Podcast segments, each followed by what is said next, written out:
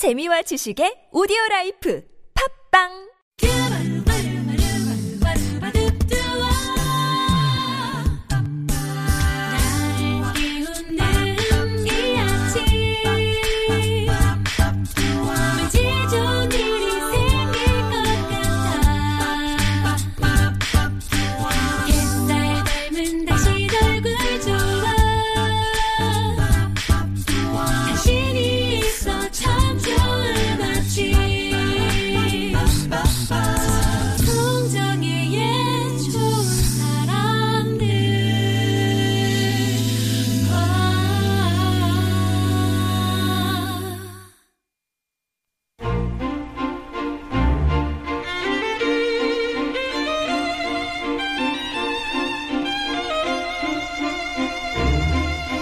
알프레드 히치콕 감독이 이런 말을 했어요. 영화란 지루한 부분이 커트된 인생이다.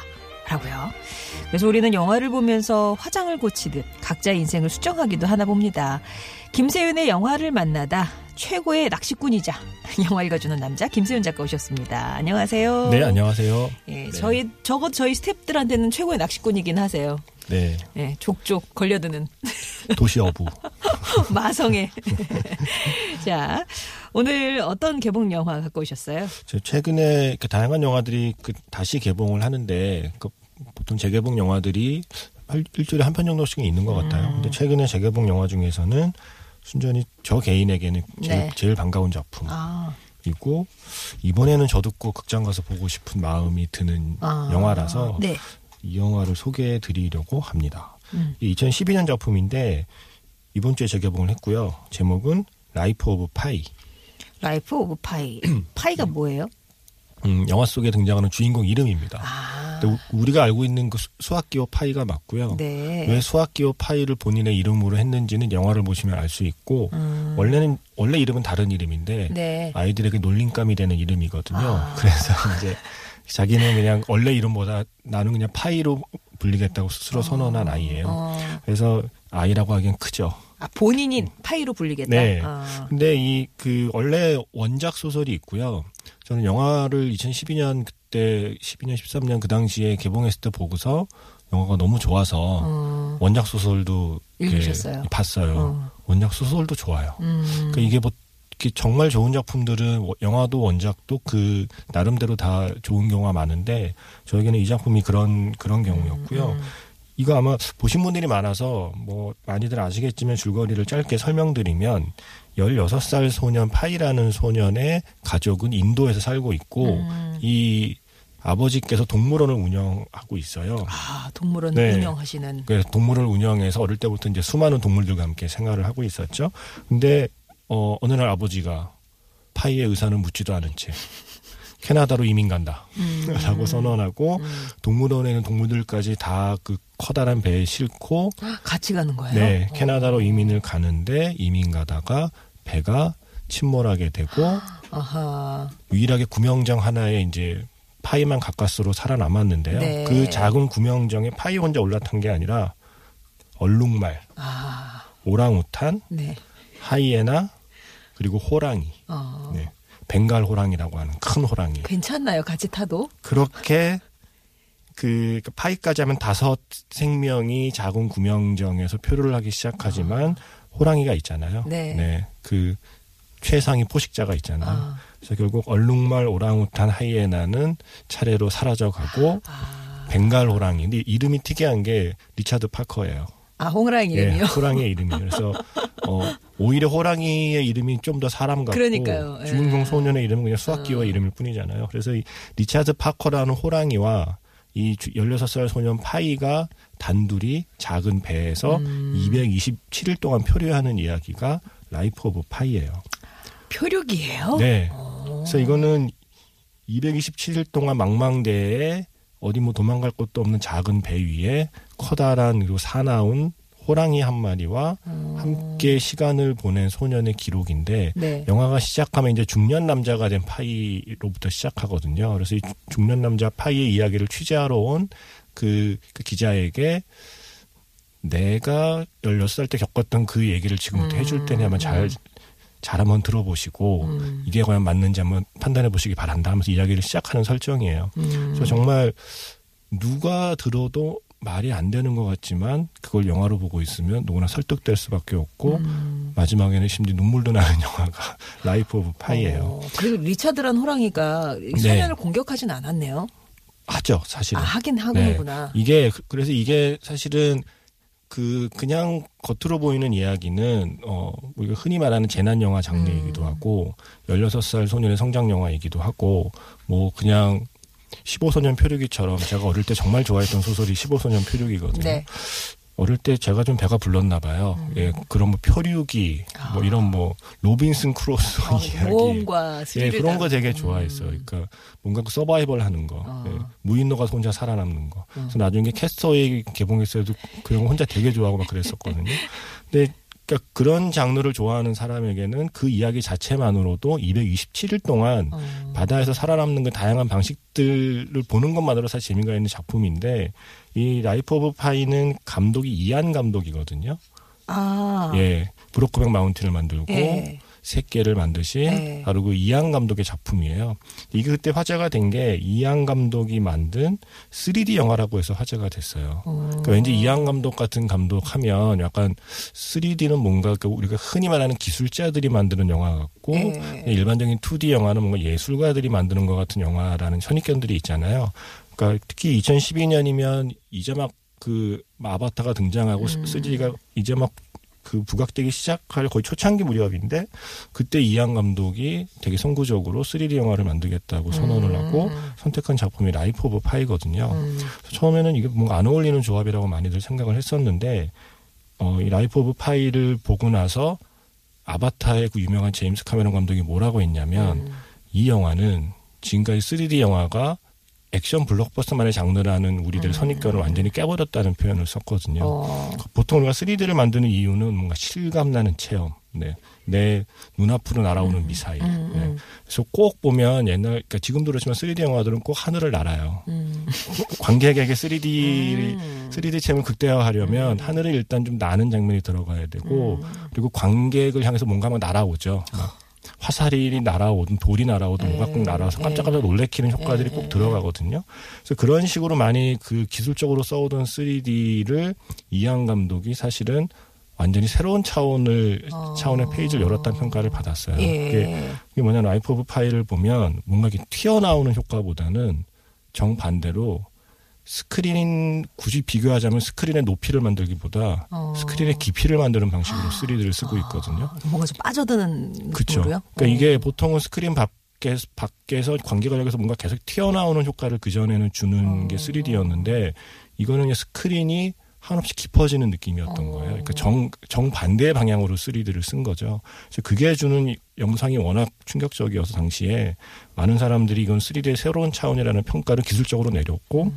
또 하나는 이게 그냥 16살 소년이 호랑이랑 표류하는 어드벤처 재난 영화로만 알고 봤는데 이 영화 자체가 거대한 인생의 비유가 있다는 것을 사람들이 차츰차츰 깨달아가면서 음. 이 영화는 그 흔히 말하는 레전드의 반열에 올랐고 음. 지금도 많은 사람들에게 인생 영화로 꼽히고 있어요. 음. 그러니까 그게 뭐냐면 리차드 파커라는 게 대체 뭐냐는 거죠. 음. 예. 그러니까 이 16살 소년이 227일 동안 호랑이 한 마리와 표류한다는 게 과연 무엇을 이야기하고 있는가에 음. 대한 거를 수많은 사람들이 그에 대한 해석을 내놓기 시작하고 무슨 어려운 해석이라기보다 나는 이 영화를 이렇게 봤다라는 음. 식의 이제 다양한 방식의 평들이 나오는데 그 중에 제가 인상적으로 기억하는 게 이제 그런 거거든요. 그러니까 어 리차드 파커는 우리가 살아가면서 꼭 무슨 나와 아주 가까운 사람이나 내 편하고만 같이 사는 것이 인생을 풍요롭게 만들어주지 않는다는 걸 음. 보여주는 보여주는 영화라는 거죠.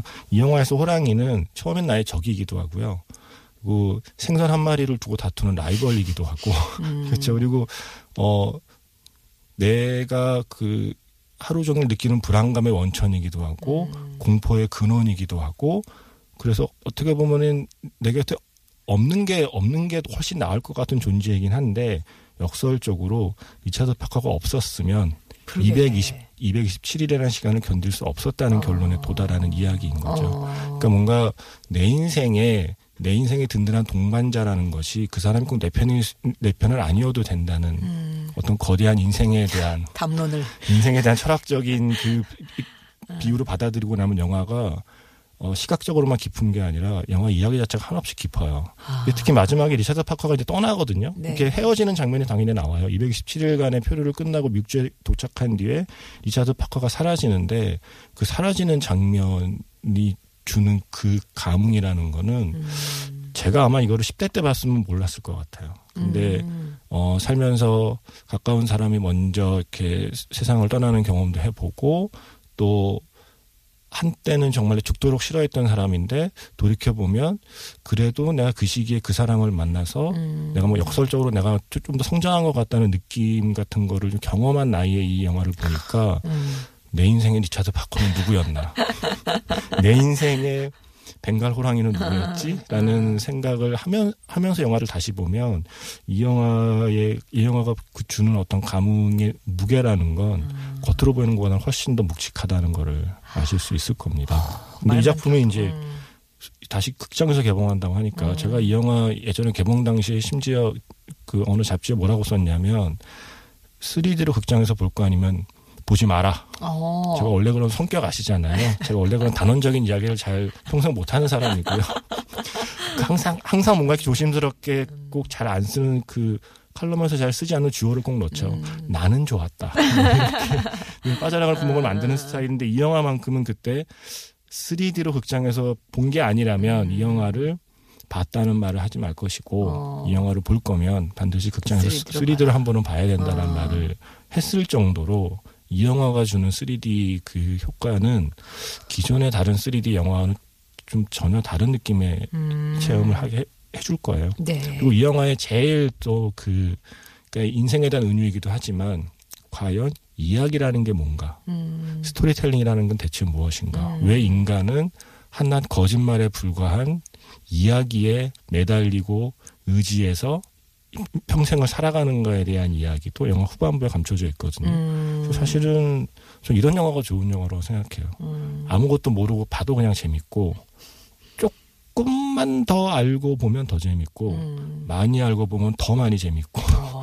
사실은 두 번 세 번 봐도 점점점 새로운 재미를 찾게 되는 영화가 라이프 오브 파이가 아닐까. 예. 여기서 호랑이는 연기를 합니까? 아니면 CG 무슨 그런 컴퓨터 그래픽이고요. 네. 어, 제, 이게 지- 제가 이 직업 때문에 그 갖게 되는 일종의 동심 파괴, 음. 일종의 팬심 파괴의 순간들이 있어요. 괜히 자료를 찾다가 네. 이 영화의 촬영 현장을 보고 말았어요. 아이고야. 네, 그 리차드 파커 호랑이가 나중에 막 이렇게 굶주리고 지쳐서 나중엔 이 파이에 그러니까 이 주인공 소년 파이에 무릎을 베고 호랑이가 이렇게 아, 잠시 지쳐가지고 잠시 쉬는 어. 감동적인 장면이 있는데 네. 그 촬영 장면을 봤어요. 네. 그러니까 아주 작 고 볼품 없는 파란색 인형 하나가 주인공 무릎 위에 있는 걸. 보고 네. 이건 아니야 내가 이걸 왜 봤지라는 후회를 한 적은 있고 가급적 그런 자료 보지 마시고요. 예, 그냥 그 벵갈 호랑이가 실제로 있다 생각하시고 영화를 보시기 바랍니다. 그러면 진짜 그 소년이 연기를 잘한 거네요. 네. 음.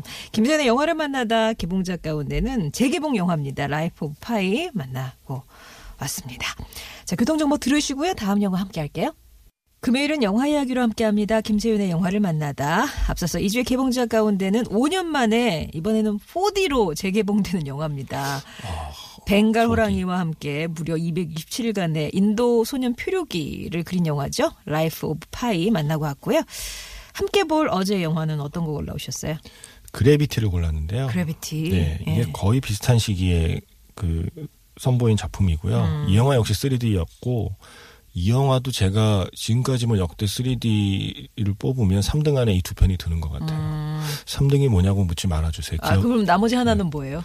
나머지 하나는 아직 잘 못 본 것 같습니다. 아, 그 말은 이제 지금까지 본 3D 영화 중에서는 이 두 편이, 그러니까 3D라는 기술이 왜 꼭 이 영화에서 하고 있는 바로 이 음. 스토리에 그 3D가 왜 필요했는지가 잘 설명되는 영화라서 그런 거죠. 3D 효과만 따지면 더 좋은 영화가 있었겠지만 음. 이 그러니까 그래비티와 라이프 오브 파이는 3D로만 만들었어야 하는 이유가 충분히 설명이 되는 이야기이기 때문에 제가 이 이 두 편의 영화의 3D 효과를 좋아하는 거고요. 네. 어, 그래비티의 3D 그 처음 볼 때 다들 극장이 난리가 났습니다. 음. 특히 이게 이제 우주에서 맞이하는 재난에 대한 이야기 거든요. 허블 망원경을 수리하기 위해서 왜그 우주복 입고 우주선 밖으로 이렇게 음. 잠시 나가 수리하다가 일종의 우주 파편, 그러니까 우주를 떠돌아다니는 파편이 폭풍처럼 몰려오면서 이제 음. 재난 상황을 맞이하는 건데 그때 카메라가 그 우주복을 입은 주인공 그 산드라 블록을 보여주다가 카메라가 휙 점점 점점 산드라 블록 그 주인공에게 가까이 다가가더니 갑자기 카메라가 헬멧 안으로 들어가는 거예요. 음. 헬멧 안으로 들어가면서 헬멧 안에 산드라 블록이 보는 시점으로 바뀌는 음. 그 시퀀스가 있거든요. 다들 저거 어떻게 찍은 거야? 근데 그, 그 순간으로 시점이 바뀌는 순간 실제로 우주에서 재난을 맞이한 우주인의 시각으로 나에게 정말 매서운 속도로 날아오는 우주 파편을 관객이 체험하게 만드는 그 순간의 3D 효과는 음. 이 영화에 왜 3D가 필요했는가를 그 시퀀스 하나로 다 설명해 줬거든요. 음. 그래서 제가 어, 이 라이프 오브 파이하고의 공통점은 첫 번째는 가장 훌륭한 3D 기술을 이- 영화적으로 구현해낸 작품이라는 게 첫 번째고요. 그리고 두 번째는 이 작품 역시 라이프 오브 파이처럼 그 어떤 재난 상황에서 살아남으려고 발버둥치는 인간의 이야기라는 게 두 네. 번째 공통점이고 음. 세 번째는 그렇게 해서 발버둥쳐서 그들이 가려고 하는 것이 결국 집이었다는 그래서 결국은 집으로 가는 길이라는 세 번째 테마가 가능한 거고요. 마지막 키워드는 뭐냐면 그래비티의 감독이 알폰소 쿠아론 감독이에요. 그러니까 멕시코 감독이고요. 어 이번에 아, 그 아카데미에서 감독상을 받은 기예르모 델토로 쉐이프 오브 워터를 만든 기예르모 델토로 그리고 버드맨을 만든 알레한드로 곤잘레스 이냐리투 감독. 그쵸, 그분, 그분. 네, 네, 그렇죠. 그분. 알레한드로 곤잘레스 이냐리투 이름만 외워도 어, 또 제가 늘 강조하듯이 네. 어디 가서 뭔가 좀 있어 보인다라고. 근데 이 멕시코 감독 세 명 이름 다 외우면 되게 있어 보여요. 알레한드로 곤잘레스 이냐리투 그리고 기예르모 델토로 알폰소 쿠아론. 네. 이 세 명의 멕시코 감독이 되게 친한 친구인데 그 이 알폰소 쿠아론 감독이 그 중에서 사실은 시각적으로나 기술적으로는 어쩌면 가장 좀 흔히 말하는 약간 좀 센스 있는 영화를 먼저 좀 만들어낸 감독이거든요. 음. 해리포터와 아즈카반의 죄수의 연출자이기도 했고요. 근데 이 알폰소 쿠아론 감독이 그러니까 이 라이프 오브 파이 아까 설명드린 라이프 오브 파이가 되게 오래전에 기획된 영화인데 그동안에 이 영화의 그 감독으로 물망에 올랐던 사람이 많았고 결국 최종적으로 이안 감독이 연출하게 된 거거든요. 이안 감독 전에 가장 유력한 후보가 알폰소 쿠아론이었어요. 아, 그걸 생각하고 보면 라이프 오브 파이라는 영화를 그렇게 연출하고 싶어 했던 알폰소 쿠아론이 라이프 오브 파이를 연출하지 못하게 된 뒤에 연출한 영화가 그래비티라는 걸 생각해 보면 음, 한을 풀었구나. 이게 어 만약에 라이프 오브 파이를 만들었으면 알폰소 쿠아론이 아마 이런 얘기를 하고 싶었구나라는 걸 짐작할 아, 수 있어요. 예. 그러니까 뭔가 그래비티와 좀 뭔가 두 편의 영화에 공통적으로 공통 흐르는 이야기들이 있거든요. 음.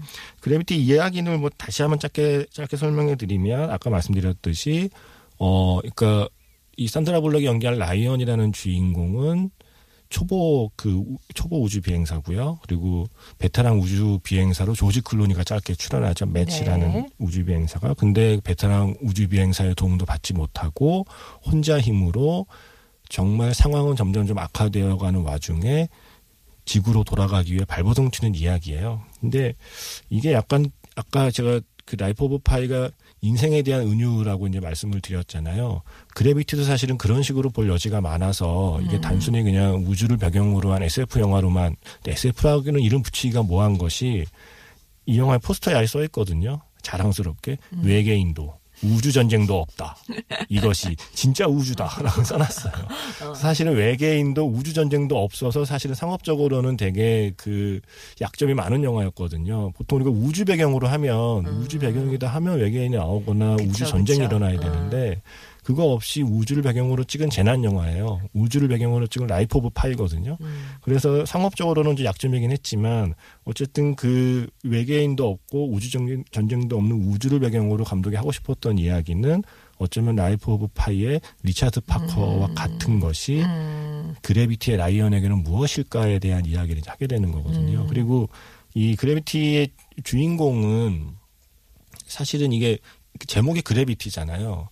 이걸 이걸 생각해 보면 이 아까 설명드린 영화는 오브 파이니까 그냥 파이의 이야기, 뭐 파이의 음. 인생이라는 되게 스토리로 딱 짐작하시는 제목인데 왜 이. 산드라 블록이 주연한 이 영화의 제목은 그래비티일까? 음. 예, 뭐 유니버스도 아니고 예, 아니면 뭐 서바이벌도 아니고 왜 중력이라는 단어가 이 영화의 제목이 되었을까를 생각하는 게 사실은 이 영화를 이야기하는 어떤 핵심이 될 수도 있다는 거죠. 그러니까 어 제가 이건 예전에 어떤 책에서 보고 저도 되게 인상 깊게 봤던 건데 우리가 알고 있는 수많은 예술이나 스포츠의 모든 동작들이 사실은 잠깐이라도 더 중력을 중력에서 자유로워지고. 싶은 인간의 음. 몸부림이라는 거예요. 네. 가령 가령 발레만 하더라도 공중에 왜 빌리 같은 마지막 장면에 공중으로 점프하잖아요. 네. 그러니까 그런 걸 보면서 사람들이 어- 뭔가 그 감동을 느끼고 아름다움을 느끼는 건 0.1초라도, 0.1초라도 혹은 0.1m라도 음. 남보다 좀 더 중력에서부터 멀어지는 순간이 주는 아름다움이라는 거죠. 우리가 국가대표란 영화의 그 스키 점프 순간이 그쵸. 주는 어. 아름다움, 뭐 그리고 하늘을 나는 모든 그 모습의 아름다움 등등이 다 결국 인간이 벗어나려고 해야 죽을 때까지 절대 벗어날 수 없는 중력이라는 것에서 음. 어떻게든 잠깐이나마 벗어나려고 하는 노력이라서 그러한 시도들이 아름다워 보인다는 거거든요. 근데 그렇게 벗어나기 힘든 중력을 벗어나 있는 거잖아요. 음. 우주라는 곳은. 음. 그러니까 사실은 인간이 가장 자유로워진 순간에 대한 하나의 상징이라는 거죠. 음. 무중력 상태에 모든 것으로부터 자유롭게 나를 나를 억지로 이렇게 주저앉히는 어떤 그 거부할 수 없는 힘이라는 게 존재하지 않는 우주에 모두가 우주에 나가고 싶어 하잖아요. 근데 이 영화는 정반대로 우주에 나갔던 주인공이 음. 길을 쓰고 지구로 지구로. 돌아오려고 하는 이야기거든요. 음. 그러니까 어쩌면 내가 거추장스럽게 느꼈던 그 수많은 인연의 끈, 관계의 끈, 음. 나를 내가 다 벗어나고 싶었던 그 모든 것으로 오히려 간절하게 돌아가고 싶은 상황에 처해 있는 주인공의 이야기라는 점에서 음. 이것도 그냥 우주 재난 영화인데 이것도 약간 그 라이프 오브 파이처럼 누군가에게는 음. 한없이 거대한 이야기가 되어 있는 거죠. 그래서 그렇게 이제 그렇게 해서 이 이야기를 보기 시작하면 단순히 우주에서 사고 당한 주인공의 이야기라기보다는 내 인생의 중력은 무엇인가. 자, 아까, 아까 그 라이프 오브 파이에서 내 인생의 그, 음. 내 인생의 호랑이는 무엇이었나 를 생각하듯이 내 인생의 중력은 무엇인가 예. 를 생각하게 만드는 거고 또 하나 그래비티에서 모든 사람들을 감동시킨 장면이 뜻밖에도 개 짖는 소리예요. 그러니까 어. 우리가 흔히 말하는 개소리가 어. 그래비, 그래비티에서는 가장 감동적인 순간이거든요. 그러니까 산드라 블록이 어떻게든 이제 그 지구와 교신을 시도하다가 도저히 알아들을 수 없는 말을 하는 어떤 지구의 이상한 그 전파하고 그냥 우연히 우연히 음. 그 연결이 되는 순간이 있어요. 나중에 밝혀진 바로는 그 에스키모로 이제 밝혀졌죠. 음. 뭐라고 혼자 혼자 중얼거려 알아들을 수 없는 말을 하는 사람인데 그 알아들을 수 없는 말조차 너무나 반가운 거예요. 음. 아무도 없는 우주라는 공간에서 가느다랗게 잡힌 전파를 통해서 내가 도저히 알아들을 수 없는 누군가의 목소리가 들려오는데 그것만으로 위안이 되는 거죠. 근데 그 알아들을 수 없는 말 속에 그 사람이 키우는 개가 막 옆에 짖어요. 그 개 짖는 소리를 듣고 울어요. 음. 근데 그게 그 상황이 이상한 게 아니라 너무나 그 상황 상황의 모든 관객이 공감해요. 빠져들게 되는 거죠. 음. 아 저런 상황이라면 누군가 그러니까 우리가 그렇- 되게 힘들 때 내가 힘들고 외로울 때 누가 와서 많은 말을 해주는 것보다는 그냥 내 곁에 있어주는 게 힘이 될 때가 있는 거잖아요. 음. 그 쓸데없이 많은 말하면 오히려 더 짜증이 나잖아요. 마찬가지로 이렇게 누군가 아무도 세상에 내 편이 없을 때 그래도 누군가 내 곁에 있는 것 같다는 느낌을 주는 그 어떤 존재들에 대한 고마움. 음. 그리고 나중에 그 사람이 무슨 아- 말을 알아들 수 없는 말 중에 아닌강 아닌강이라는 말이 들려요. 그, 그래서 그래비티 산드라 블록이 그 말을 반복하면서 혼자 울거든요. 음. 아닌강 아닌강 하는. 그래서 사실은 이 그래비티의 아닌강이라는 존재, 라이프 오브 파이 리차드 파커라는 존재. 이, 이 둘이 갖고 있는 공통점을 생각해 보면 알폰소 쿠아론이 왜 라이프 오브 파이를 연출하고자 했었는지, 근데 왜 그 영화를 연출하지 못하고 그래비티를 만들었는지에 음. 대한 답이 좀 나오지 않나 생각이 들어요. 예. 네. 배경은 바다로 또 배경은 우주로 다르지만 뭔가 네. 많이 통하는 그런 네. 영화 그래비티까지 만나봤습니다. 아, 마지막 한 가지 말씀드리면 네. 그래비티에서 무중력 상태로 라이, 음. 그 산드라 블록이 등장하거든요. 그게 예전에는 실제 무중력 상태에다 배우를 넣고 찍었는데 음. 이 영화는 와이어로 찍은 겁니다. 아, 그걸 고도의 섬세한 와이어 액션으로 찍었다는 걸 생각해 보시면 깜짝 대단하다. 놀라실 겁니다. 네. 네. 자, 그러면 존 메이어의 그래비티 전해드리면서 김세윤 작가와 인사 나누겠습니다. 고맙습니다. 네, 고맙습니다.